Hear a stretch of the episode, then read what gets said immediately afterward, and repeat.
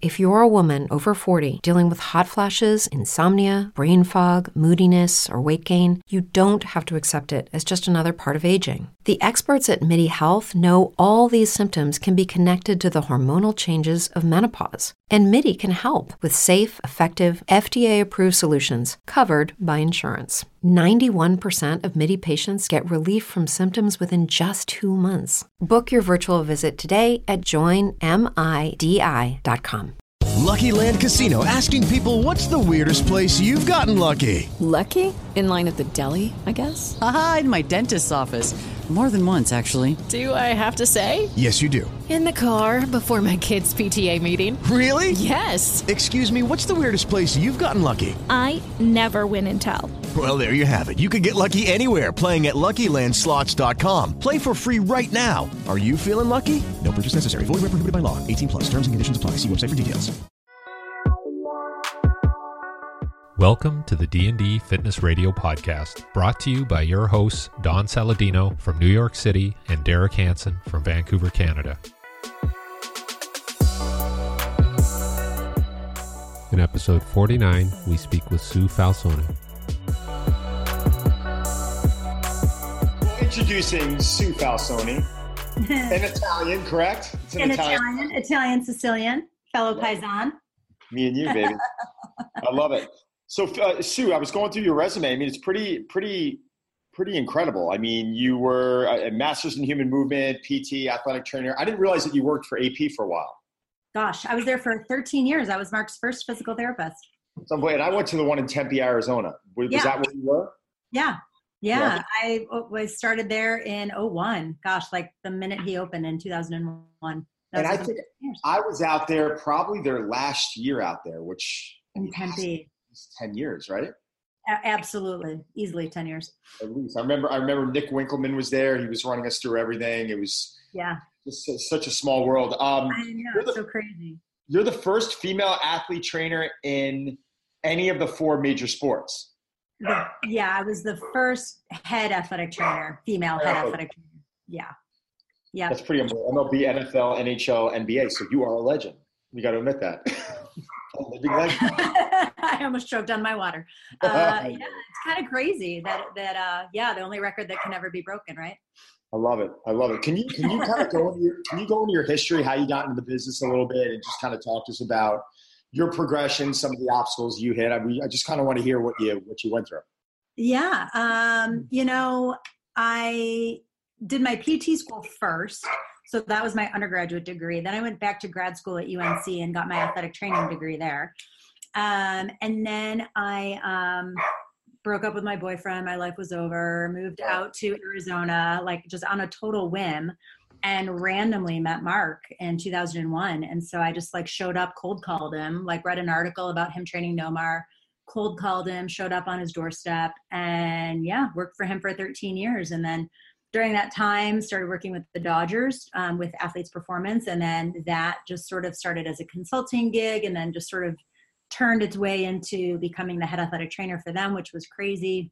Um, and then becoming the um, head athletic trainer for the U.S. men's national team for soccer, um, and then really have just sort of been teaching the last three years. So now associate professor in athletic training at AT Still, and then um, doing my own education stuff. And so, you know, I mean, road, you know, roadblocks or stuff. I, like anybody, right? It's all hard work. It's nose nose to the grindstone. It's um, you know, I never really had a lot of issues with the female thing. It's just not something, and everybody likes to talk about the whole female and professional sport thing. And, um, you know, I think I just always gave respect. And I think if you give respect, you get respect. And so I have not, I mean, you know, I've had, I have my stories that I won't share, Sure. um, you know, because it just doesn't help anybody. Um, Right.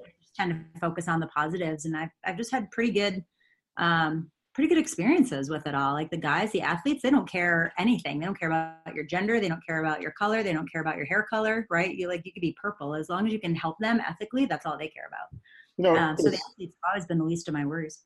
you know, it's tough because you know I can't say anything like that because I'm a man and I'm, I'm not a woman and I've never gone through you know what a lot of women in sports have to go through. I mean, I, I totally respect your um, your comments on that, and you've been very successful as a female. You're almost from the looks of your resume, you've kind of started all this in a way. You know, you've you started with that step into women in sports, and I think it was this morning. When I say women in sports, I mean in, in athletic training. Um, this morning, I was watching ESPN, and I forgot the coach. She was um, she was pretty upset, and she was talking about how you know you know women in power only make up five percent of the CEOs in you know in in finance today and business today are women, and we you know we we have to make more of a stand. What's your opinion? Do you feel like more women? I mean, is it is it? This may sound like a very general question, and I apologize, but do you think it's because a lot of men out there they are sexist and they don't want to hire women, or do you think it's because a lot of women don't want to go out and and, and put their foot forward and try and get that position?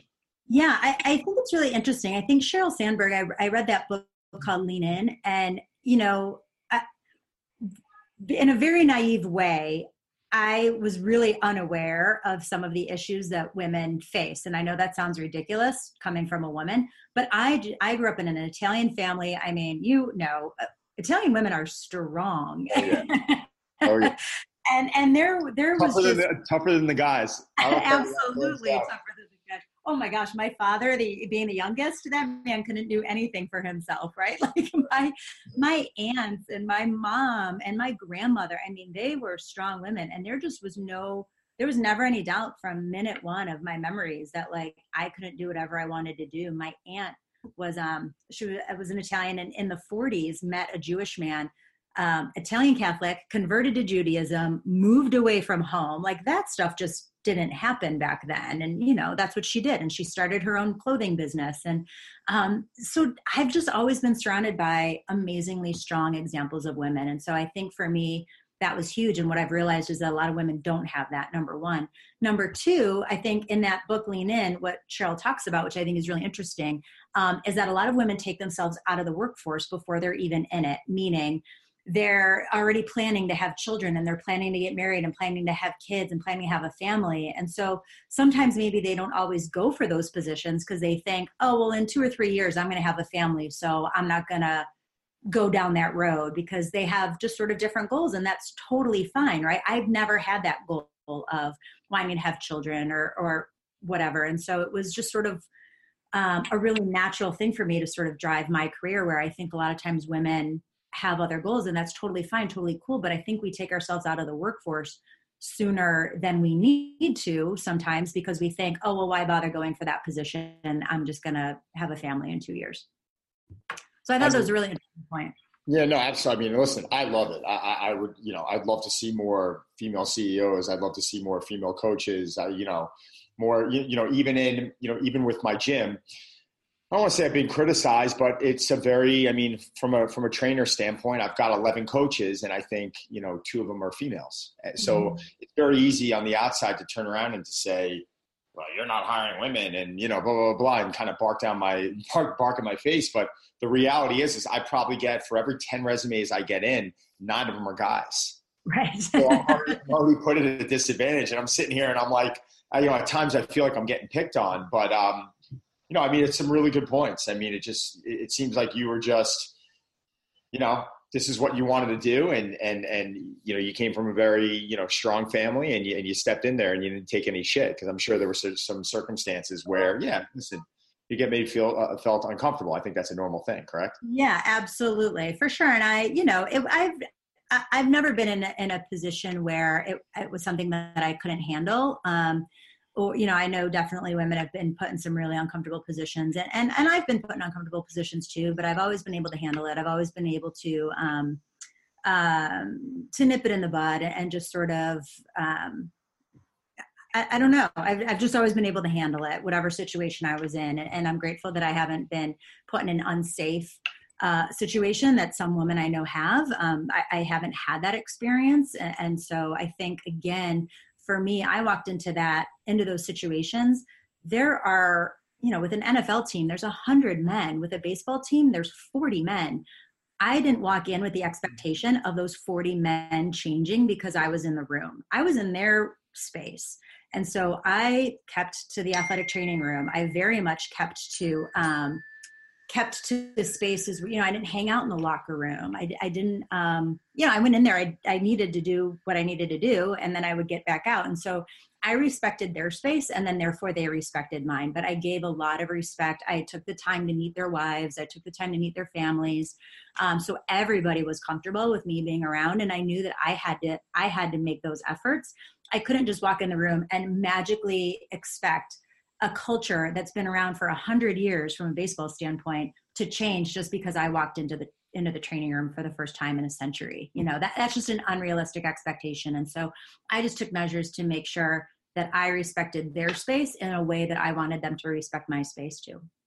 Do you think, Sue, that were there any uh, mentors or people that influenced you and gave you that confidence to do that? I know one of my friends uh, works for Canadian Cycling as a sports science director, and she says she observed how the coaches interact with the athletes and a lot of times the coaches will say to the male athletes like hey have you thought about coaching but they don't necessarily have that conversation with the female athletes um, did you have somebody who was kind of pushing you and and putting you into that that position of, of confidence and and you know just feeling comfortable yeah, I, I, think so. I think right from the beginning of my athletic training career, I went to the University of North Carolina, Chapel Hill, and um, and there were amazingly strong women that held very high positions at the D1 level. So CB Len, Meredith Petschauer, Sally Mays, um, um, Terri Jo, uh, uh, and so there, there's these women that right out of the gate from my minute one of being an athletic trainer that were um, just absolute rock stars. And so I was like, oh, okay, yeah, athletic trainers. Just like there were men there that were rock stars, Bill Prentice and Rob Schneider and, and Scott Oliaro and Dan Hooker, like all these guys that were just amazing mentors to me. So I really had a very great mix of male and female mentors at UNC. So right out of the gate, again in my athletic training career, in a, in a very what probably has given me a really naive perspective is of course women can be in those positions. I had multiple women right in front of me that were had really really high positions in, in d1 sports. So it just it didn't even occur to me that it, it occurred to me as much as my eye color like oh i can't get that job because i have blue eyes. Like what a ridiculous statement right? And so i really thought of my gender in the same way because i had amazing examples in in my family unit i had amazing examples at the d1 level and so why why wouldn't i think i could have whatever job i wanted yeah that's a good point like i everybody I've talked to, like a very good friend of mine was a track coach at University of Hawaii, and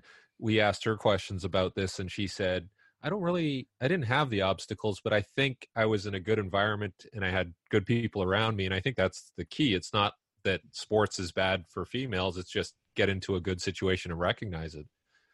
Yeah, absolutely. And there's definitely positions that I I know everyone likes to talk about the positions that I've held, but I mean we could have a whole podcast on the positions I didn't get.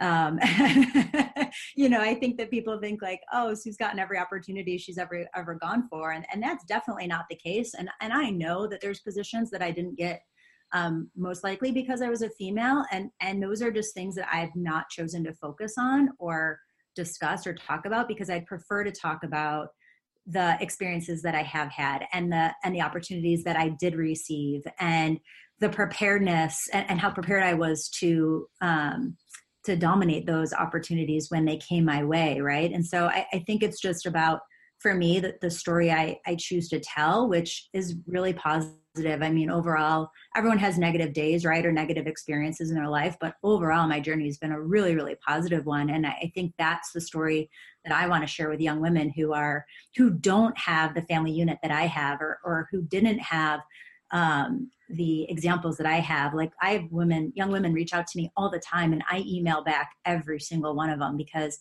I recognize oh, everybody didn't have that situation that I had. So I wanted to make. I really feel strongly and passionate that that now that is one of my purposes is just sort of to help those women and um and and be a mentor for them and and and be an example for them. And so you know i choose to be that that positive example for sure yeah would you would you be like i ask this question a lot even for male strength and conditioning coaches like i'm actually pushing them to be more on the medical side the perform the pt side the uh because i you know there's some things in strength and conditioning are still a little like but um with females would you tend to push them more towards the traditional sort of physical therapy as opposed to and i know there's a lot more women getting involved in head strength and conditioning positions like Andrea Hudy and um, there's some great stories there, even in the NFL. What what what has been your experience? Yeah, um, you know, I think that um,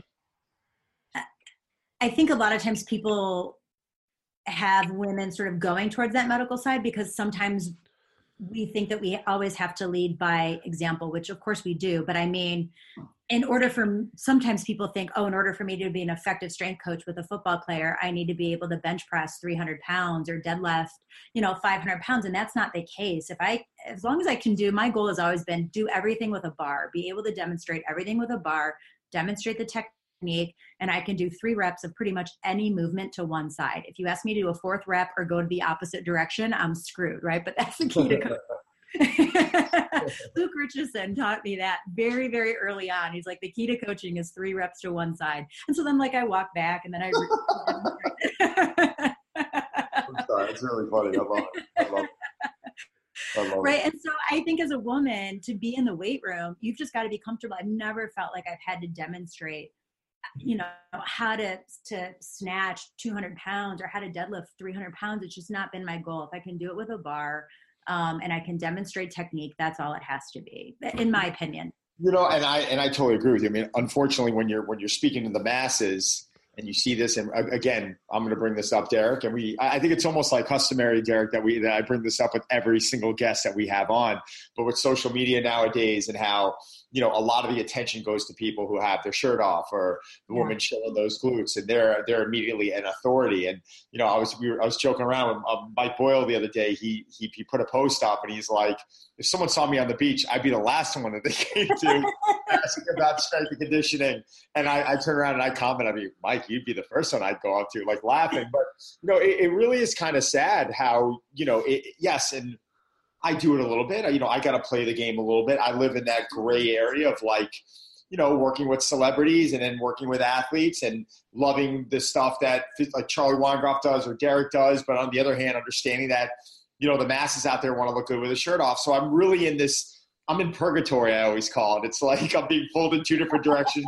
Everyone on both ends are fighting with each other. But what's your wheelhouse? What do you, what do you feel because you do wear a lot of hats and mm-hmm. you are someone that is very respected in the industry. You're someone that's incredibly intelligent and I think any smart strength coach on the planet would come to you and ask you a question. But what's the area that you're either most passionate about or you feel like um, I don't even want to say the most capable, but you feel like if you were a little bit better in one in one category, what would that be?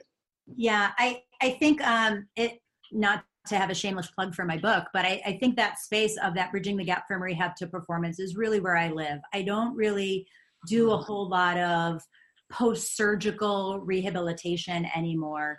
Um, and I just don't have a space to sort of live in the weight room anymore. And so, really, where I'm kind of living now and kind of have lived for the last couple of years is when guys are playing and they're they're functional out on the court or they're functional out on the field, um, but they don't feel good, right? We we know that there's people playing all the time who just don't feel good. And so, how do we maximize their performance? How do we help from a recovery standpoint? How do we teach and break down movement patterns?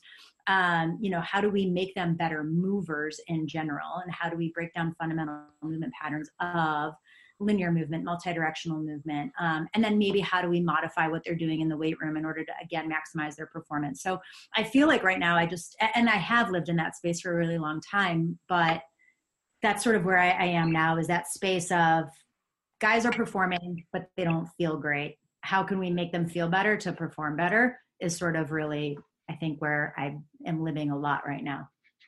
What do you use? What do you use from a screening process? Like, what's your what's your what, what's your typical what's your typical process from the, or as Derek says, process from the moment that you end up uh, meeting with a with a client? Like, what step by step? How do you run them through things?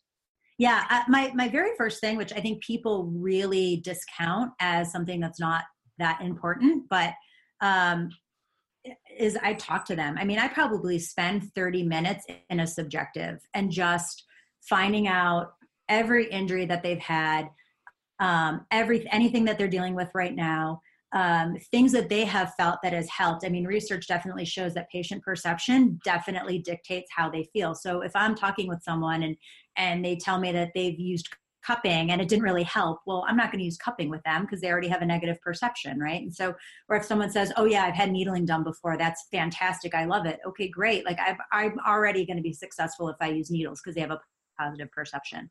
So um, i just find out a lot about what they've done what's helped what has not helped um, and really take the time to listen to them which uh, which sadly like a lot of people just don't listen to their clients. Um, they don't listen to their goals uh, and i think that's it too is really making sure i think we assume that a basketball player's ultimate goal is to play basketball and that's not always the case right? Especially as they start getting older they've got families they want to do other things and so making sure that i'm aligned with their goals not what my perception of their goal is. So to me i think that's number one is interviewing your client in a really really strong way because um, they're going to tell you 90% of what works for them.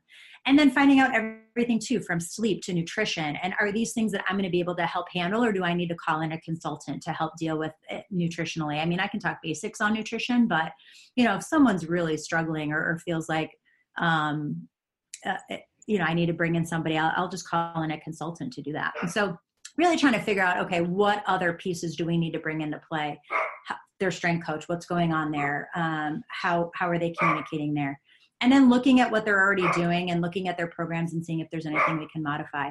From a from a actual movement standpoint i don't do anything more exciting than everybody else is doing right? Everybody's doing fms sfma lmnop right? Like whatever sort of just works for you i think from a movement screen standpoint works for me. I'm not fancy. The people have full joint range of motion um, and do they have the capacity to move through that full range of motion if they don't um, then that might be a problem but at the same time i've got to determine are these guys in season or are they out of season because i i tell a story in my book where I was in an in-season situation and I was evaluating a guy and he didn't have full elbow range of motion. So, you know, I think I'm going to come in and fix his elbow. So I give him full elbow extension. He was lacking probably 15 degrees of elbow extension. So mid season, I work and do manual therapy and give this guy full elbow extension. And then sure enough, he's throwing down and in and he's hitting every right handed batter because now all of a sudden he's releasing the ball right. 15 degrees right later on. And so, yes, for full joint health, is it the right thing to do to give him full elbow extension? Absolutely, but not in an in season situation. So I've got to determine okay, do they have full joint range of motion? Do they have the capacity to utilize it? Can they load that joint range of motion? And if they can't, are we in a time period where I can fix those things? If we're not in a time period that I can fix those things, then I just need to sort of manage pain um, and and do very very little. I've learned in an in season situation. In an off season situation, that's when I can begin to make some major changes. You know, it's interesting that you uh, that you bring that up. That was one of my one of my questions that I had jotted down. But I was I, I worked with a um, an athlete. I want to say about seven eight years ago. One of the best NFL um, uh, NFL players. Let's just go that far. And um, when I when I saw him in the weight room, he was legitimately doing almost everything wrong. Um, even on even on the field when we went and I'm not I'm not a sprint coach I'm not an agility coach but I was even able to pick up things on the turf that he was doing that I was just shaking my head at. And, I, and it was at a time in my life, yes, more immature, less knowledgeable. and I came to realize later on that maybe by fixing him, that can actually screw him up. I mean, what's your opinion on that? Yeah, a hundred percent. People always talk about inefficient movement patterns. And my point is compensatory movement patterns are extremely efficient. When we start looking at the nervous system, um, which is my whole talk for Perform Better this year. The nervous system, it, it, that's what it's all about, right? When we change our sensory input, we're going to change our motor output. And so when we have a certain motor output for a long period of time and that becomes ingrained in us, it becomes extremely efficient. When I change that motor pattern or attempt to alter it, um, I'm I am giving the body more inefficiency. So it's actually going to take more um, neural pathways in order to complete a task. The, the, you know that phrase "you can't teach an old dog new tricks" is is kind of true. It's really difficult to do that. So you throw the body in this absolute state of neurological chaos, and then you're also stressing out their biomechanical system, their musculoskeletal system as well, and so you're just setting them up for injury. So I learned really fast, really early on, um, that you can absolutely jack somebody up if if you attempt to try to make them perfect movers um, they're they're really efficient with their compensatory patterns so you've got to be careful when you start messing. Derek, with has it. that happened in run? Has that happened with any of your sprinters? Have you turned around and have you actually changed technique and seen them get slower, even though you've gotten them to become a more efficient runner? Um, I think what Sue had said before was very key with all this. It's all contextual. Like you're not going to make these changes to somebody in season. You're not going to do it to a vet. Um, but if you have somebody who's younger, um, and like I always use a lot of return to play, like injury scenarios, as a chance to work on these things because I know it's not this forced timeline. I have some time to work with them. It's more one on one. Whereas if you're working with a team, um, and yeah, you're you're in the last few weeks before playoffs, like you know, Yeah, yeah, yeah. tape it up, like you know, get in there. So, I, yeah, yeah. But I, but I, I, I, in all my talks, I talk about like natural selection is like probably the most efficient way of getting these people to the top. And who am I to say like I was involved in that? Like they're great because they're, you know, that's how it worked out. So So what about what about the the whole uh, you know minimalistic approach, which I know for years we you know we all, all the strength coaches were talking about, and we were talking about, and it was you know you, you almost become a little nervous because it is you know we are adding stress to these athletes' life, and I think General Pop doesn't realize that training is still a stress, and there's that fine line of doing too much or too little. But when you're working with an athlete that's you know making 20 million bucks a year, I mean you are, in my opinion, skating a fine line of too much or too little, and so where do you live? Are you always kind of playing it a little bit safe and, and, and, and downsizing a little bit? Or do you feel like, no, you know, you want to push it a little bit. You want to take it to the edge a little bit because you still, season's long. I mean, especially with golfers who I work with a lot, 10 months a year, they're in season. So Mhm. what's the off season training? Like there really is no off season training, right? Right, right, absolutely. Yeah, that's a great question, right? And I think that's that's sort of one of the holy grails of training, right? How how much is too much? And and so I think for me it's about load and it's about the body's ability to manage that that in that internal right that load or that internal stress. And so um to me volume right like a lower intensity more volume but the whole two set right i'm a, a physical therapist by by heart by trade and so i love three sets of 10 and two sets of 8 or two sets of 12 well all that does is just add volume onto someone and very rarely does an athlete need more volume right and so i'm a huge believer in training for intensity right? Six sets of one, four sets of one, four sets of two, whatever it may be, especially in season, less volume, more intensity. Like there's no point in training somebody to be slower um, and, and just adding volume to their day.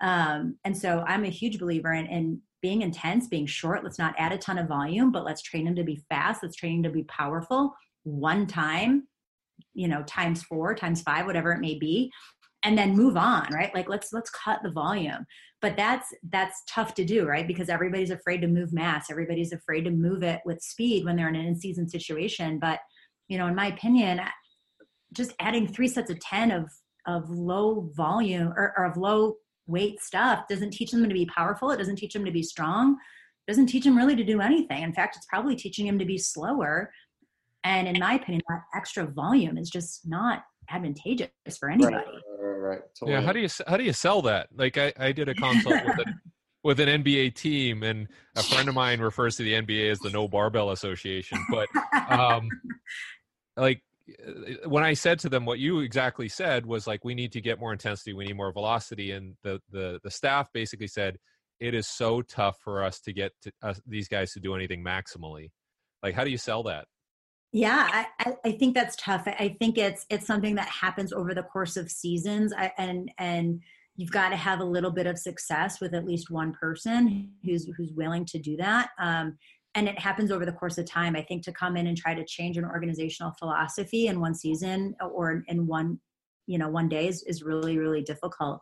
Um, and I think everybody's got to be on board. I think people you know if you can present them with some of the literature on on load and load management that might be helpful it doesn't help the athlete the athlete doesn't care about studies right um, but if you can tell them hey we're only going to do a 10 minute or 15 minute workout today not a 45 minute workout most athletes like that um, in season especially basketball guys so I you know i try to just give them i try to frame it around what they want right hey you want to jump higher we're going to this is what we have to do, right? You've got to kind of frame it around their goals, which I'm making it sound like that simple, and it's certainly not. simple whatsoever. It's really What- really difficult.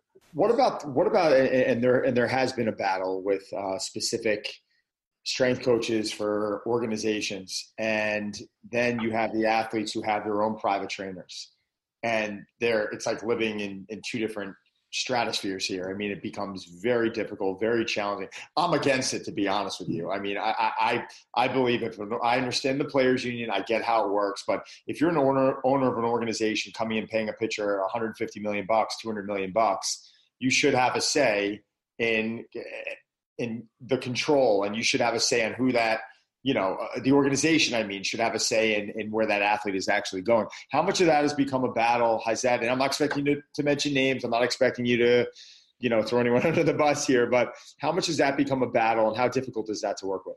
Yeah, it's it's really difficult. And I've played both roles, right? I've been in the organization when I knew that the guys within the organization had their own people that they were bringing in to work with them on you know on the side and then i've been the person that the guys have brought in on the side um, so i've played both of those roles and i do see it from both sides. I really do. I get from an organizational standpoint it's a bit of a conflict of interest right? Like anything that this guy tells me i have to report to the organization and that affects their contracts that affects their livelihoods and why would they tell me all these little things when they know darn well i'm going to go have to report it to the organization right? So i don't always blame them for going outside for some little for some little things um, for some little things right and then at the same time being the person who comes in from the outside i always encourage the guy that i'm consulting with let me talk with your medical staff let's make sure that we're on the same page they're going to be more mad if they find out about it from somebody else, right? Like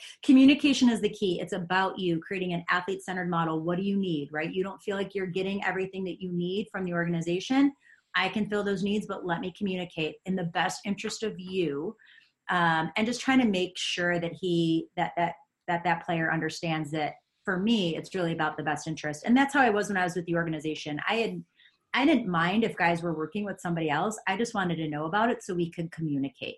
Um, and I think that's it, right? When you put your ego aside and you leave your letters at the door, put your ego aside, and you work in the best interest of your player, then the organization, the player, and the consultant all win, right? But when the consultant's bad mouthing the organization and the organization's mad at the player because they're going outside, right? Like that's when the drama ensues and it's a nightmare.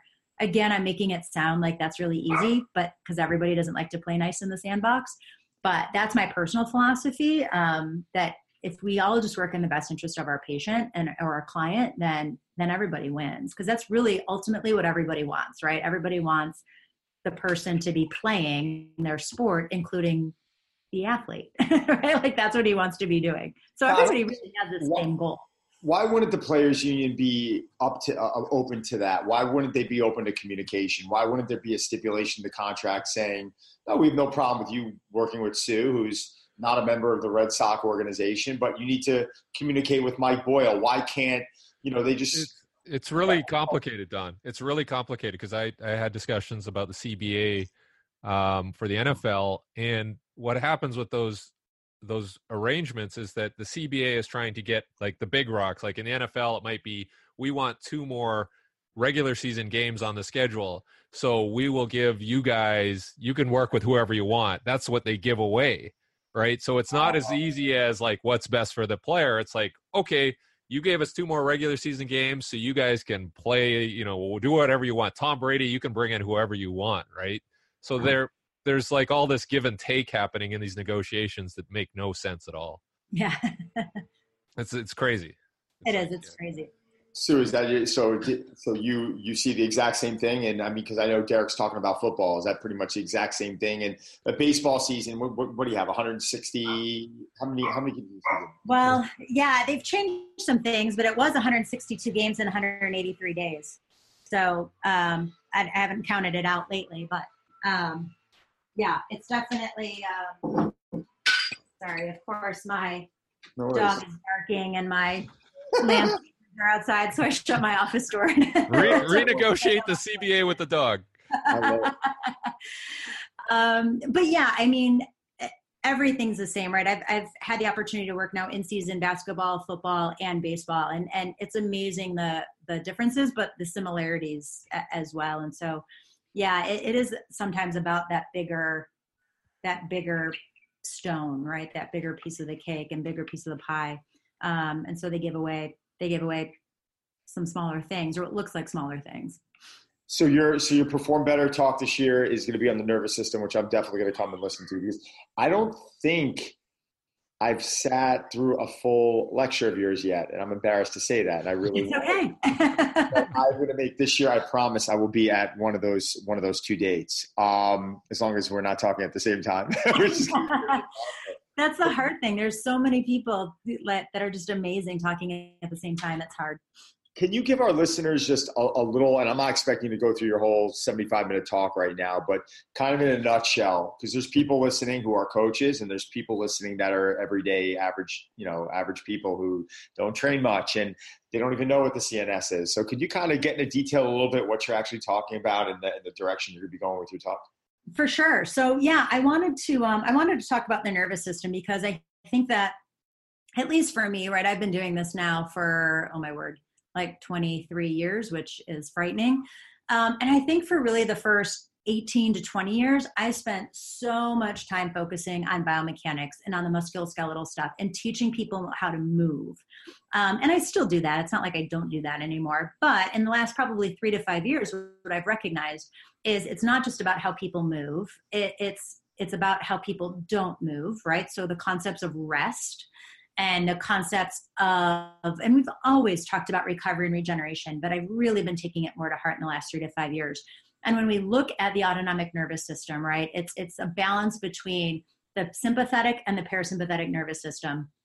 And so the sympathetic nervous system is our fight or flight nervous system, right? When we're in a state of panic, when we are in a state of survival. And then our parasympathetic, when it's they they call that the feed and breed, right? When we're we're comfortable, we're eating, we're having sex, like things are just good, right? Like so it's it's this balance between fight or flight and feed and breed and we really should be always living in a feed and breed state right? The sympathetic nervous system should kick in when there is a, bear coming to attack us right? Or, or, some sort of stressful situation. And what's happened over decades right is that everybody's sort of living in this really sympathetically toned state meaning given our um, constant barrage of um, um, computers and iPads and phones and just stress and constant working. And so we're constantly living in a state of sympathetic um, sympathetic nervous system states. And so i just use the example with my athletes like it doesn't matter what kind of light bulb you have right? You can have the most eco-friendly amazing light bulb in the world but if you turn the light onto the room and you never shut the light bulb off it will eventually burn out right? And if you turn the lights off every time you walk out of the room you're going to extend the life of that light bulb right? And so you are the light bulb and if you keep on all the time and in a sympathetic sympathetic state, your light bulb's going to eventually burn out. You're, you're going to be fatigued. You're not going to be able to train. You're going to get injured. And so, if we can tap into that parasympathetic state a little bit, that's a really good thing, even if it's just for a few minutes a day. So, talking about that and the balance of the autonomic nervous system and how important that is to, to not only athletes, but just to all of us as humans, right? How many of your clients, whether they're the best athlete in the world or um, or someone who's just starting to train for the first time, how many people have digestive issues? How many people aren't sleeping well, right? How many people are just generally living in the state of stress? So, so this is an issue for everybody that I, I really wanted to talk about. And then number two, to kind of talk about the concepts of the sensory motor system. We tend to focus as coaches as a as the motor system right we want to talk about biomechanics and motor output and how people are moving but what we need to recognize is that input dictates output so if I alter or change the sensory input into somebody's system, their motor output is absolutely going to change. So when I start to mess with with um, or change or stimulate different things from a visual standpoint, from a vestibular standpoint, from a tactile standpoint, sometimes all of a sudden their entire movement changes just because I've given them a different visual cue or I've put their head in a different position. And so just recognizing the fact that sometimes we we coach movement, movement, movement in biomechanics but really, if you just change a really simple sensory input cue, sometimes you get the most amazing motor output change. And so, to kind of talk about that relationship of input versus output. Um, and so, yeah, I'm super fired up to talk about it. It's not something that we usually talk about.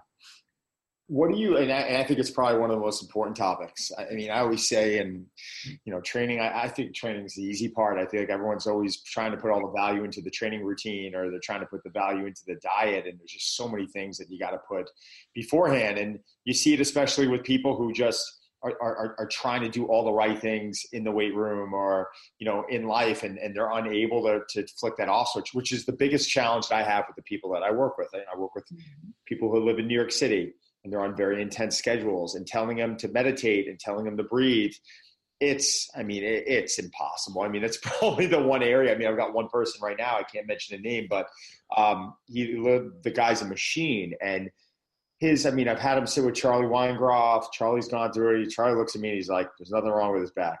It's just that you can just see how he breathes and see how he holds his shoulders. Right. Complete mess but how do you i mean in, in your opinion how do you how do you deal with that yeah it's it's difficult. And i and i think if i try to just introduce it in small doses literally like under five minutes as, as part of my session.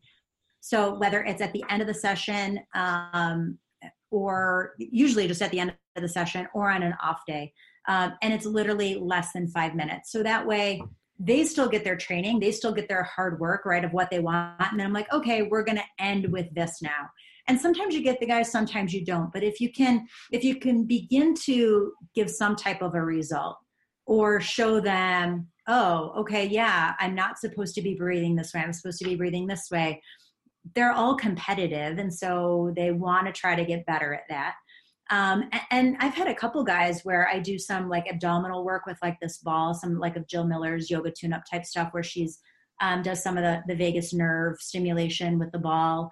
And I've had guys in an NFL weight room where it's like blaring, weights are dropping right now. They're obviously done with their workout. We're in the corner just sort of working by ourselves, but they're like half asleep within two minutes. And so I'm like, are, okay, are you okay? And they're like, yeah, this feels amazing, right? Like, and and then you've got them and so then i'm like okay we're not going to do this before a game right or before practice right. but this is how we're going to end your workout or on an off day right or on your monday like this is what we're going to do the day after the game. They're like oh wow okay. So as soon as you can get like that positive feeling that's huge.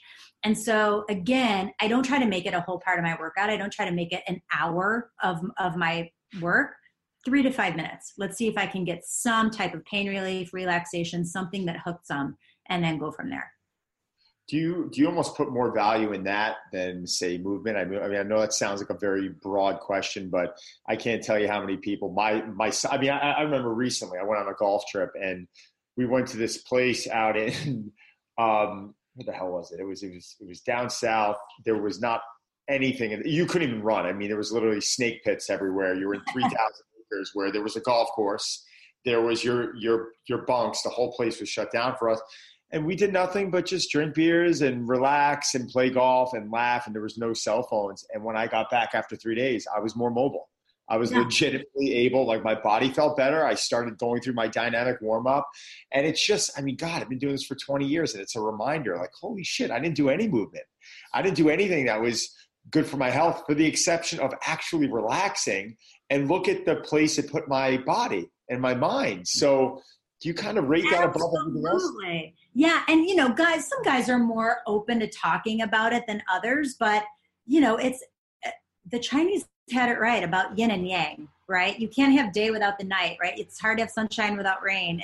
It's yin and yang. It's on and off. You can't always be on. There has to be an off even if it's just for a few minutes a day. Um, and it's amazing. And I and I try to when I go through like yoga type stuff or meditation type stuff, I'll, I'll say that to them. I'm like, look at this is the only three minutes of the day that nobody is going to ask you for anything. I'm not going to ask you to move.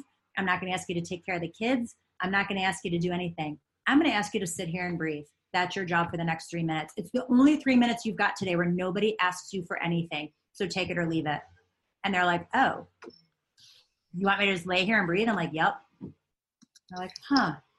Okay, right. Yeah. So, but you have to whatever they attach to, right? And and it's it's you. That's why I spend so much time talking, right? When it comes, it always comes back to your subjective. You've got to find out people's motivation. You've got to find out their goals, um, and then I attach all of it to that. And I would absolutely agree with you, especially in the positions that I'm in now.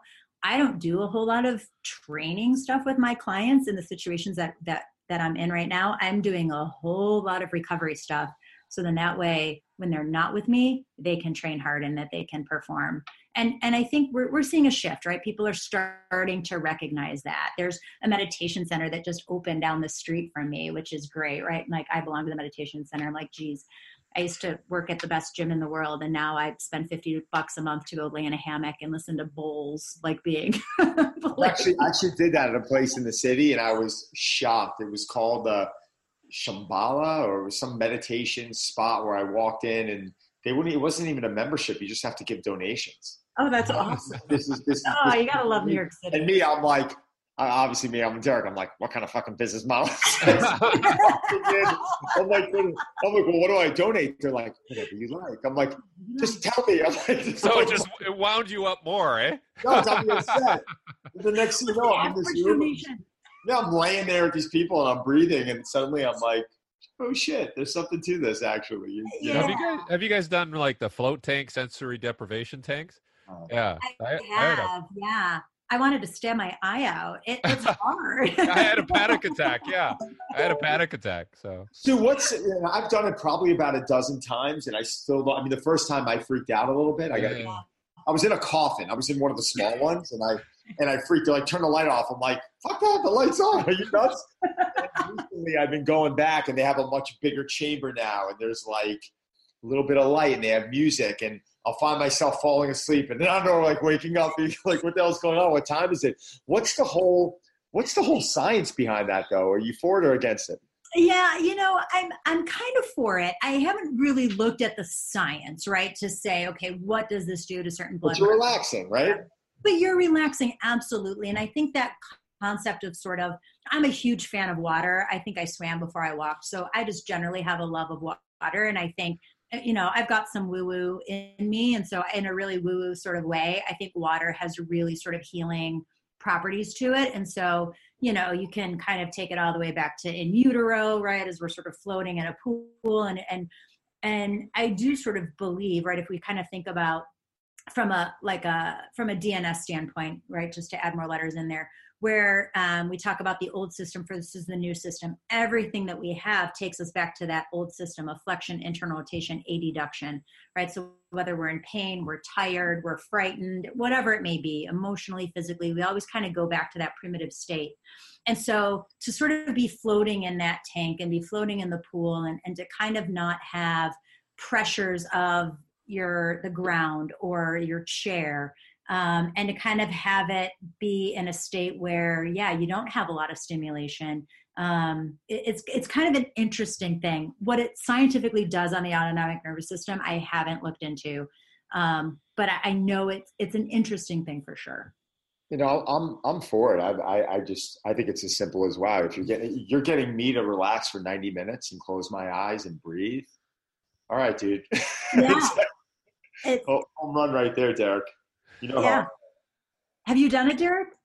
Yeah, I did it twice. The first one was a 90 minute session. And yeah, the first 30 minutes was excruciating. And then, because I don't even think I've been in a totally dark environment before.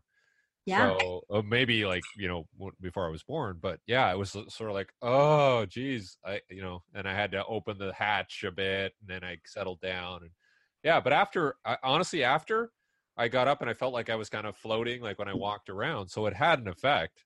Yeah. So. Yeah, I need to I need to dig into the science on it a little bit more, but but yeah, I, I think it's interesting. Well, if you get any of it, send it my way. I'm definitely I interested will. in it. I'm, I'm probably going to continue to do it because, like I said, it's calming me down a little bit, so it's not a bad. well, you could you could Don, you could set one up in the in the gym, and you could do like the flow tank, and then you go in the freezing chamber, and then you know go back and forth. I had to get I had to get rid of my cryo chamber. I'm all oh, did? out. Oh, yeah, okay. man. Oh, why? Because I, I, had to bring a massage. I, I, have a great masseuse that's you know now friendly with Charlie, and they're working together nicely. And there was just more of a demand from the, the clientele. Um, cryo was getting a lot of love from non-members. Ironically, like I think ninety percent of the usage was non-members. Huh. Um, I might actually, I might actually change my office in, back into the cryo room and move my office upstairs and just and just kind of suck it up because I mean I do love it. I mean, it, but again, it's it gets me into a good spot. You know, I, I have people who've gone into it and they and they walk out and they don't love it. So I mean, I don't know. I mean, it's like, have I dug into research on that? I, I just you know, it's cold therapy, isn't it? I mean, isn't it just as simple as cold therapy? I mean, what do you think? I mean, Derek's laughing, but seriously, it's well, I just know when I was there, I was there in the winter, Don, and they're like, "You should try it." I'm like, "It's freezing outside. Like, I'll come oh, back in the summer." From Vancouver, for God's sake, so funny.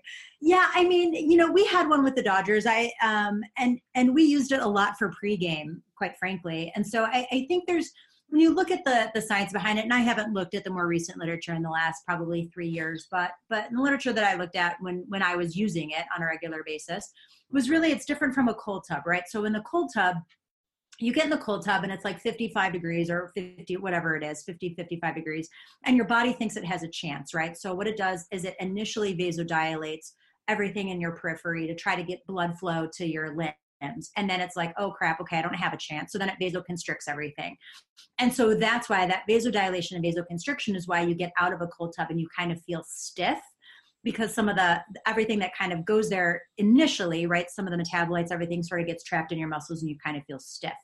So the theory behind the cryo chamber is that you don't have that initial vasodilation. Immediately your body's like, oh crap, like I don't stand a chance. I'm gonna die in four minutes. So it immediately vasoconstricts everything in your periphery. So you don't have that initial vasodilation you get an immediate vasoconstriction everything goes right to your core and you get this crazy hormonal response for flight or flight right so you get this crazy like i'm, I'm going to die this is it um, and you get an insane amount of hormones so then when you come out you're in a huge state of like okay i'm ready to go i feel good and awake so we really used it as a pregame thing versus as a recovery thing but i know a lot of people are utilizing it as a recovery thing um, and I, i'm not sure the science behind that concept I've used it. I, have used it pre-workout on people when they've come in and they just feel like complete garbage, and then I oh, realized, really? that, yeah, I, I, I mean, it might sound stupid, but you know, they they got off of a, a long flight, they're dehydrated, they got all this stuff going on. I'm like, listen, let's just try and get you into a, into a good frame of mind because you feel good from this.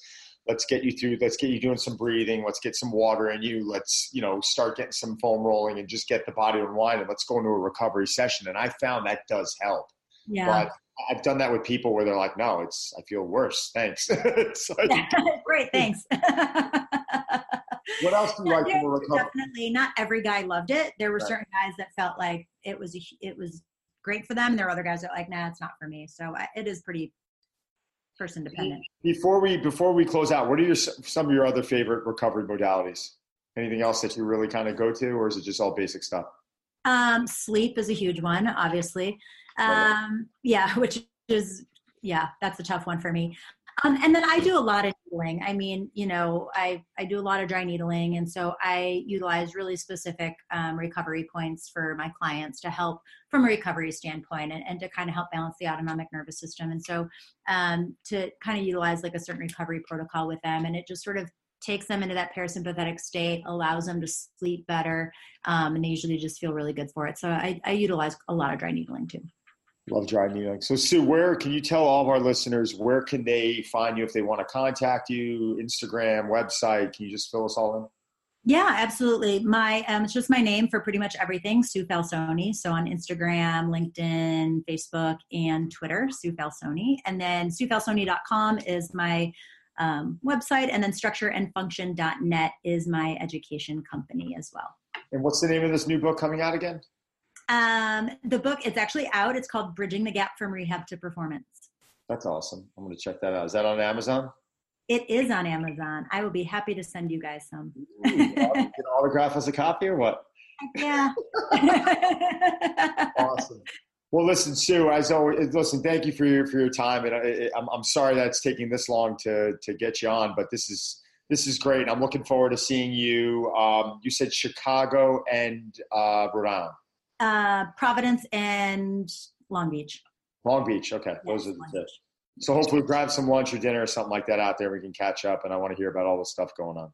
That would be awesome. I'm looking forward to it. Thanks so much for having me on, you guys.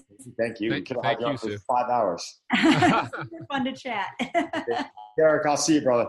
Okay, we'll do a float tank together soon. I can't wait. Bye, guys. Take care. Take care.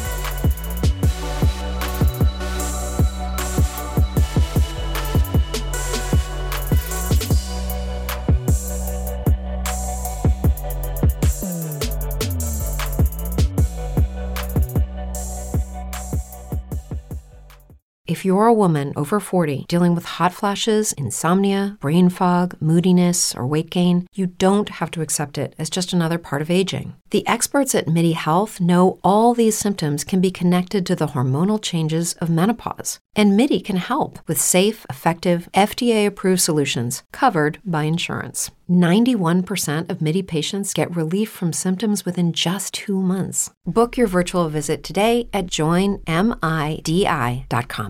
With the Lucky Land slots, you can get lucky just about anywhere. This is your captain speaking. Uh, we've got clear runway and the weather's fine, but we're just going to circle up here a while and uh, get lucky. No, no, nothing like that. It's just these cash prizes add up quick. So I suggest you sit back, keep your tray table upright, and start getting lucky. Play for free at LuckyLandSlots.com. Are you feeling lucky? No purchase necessary. Void where prohibited by law. 18 plus terms and conditions apply. See website for details.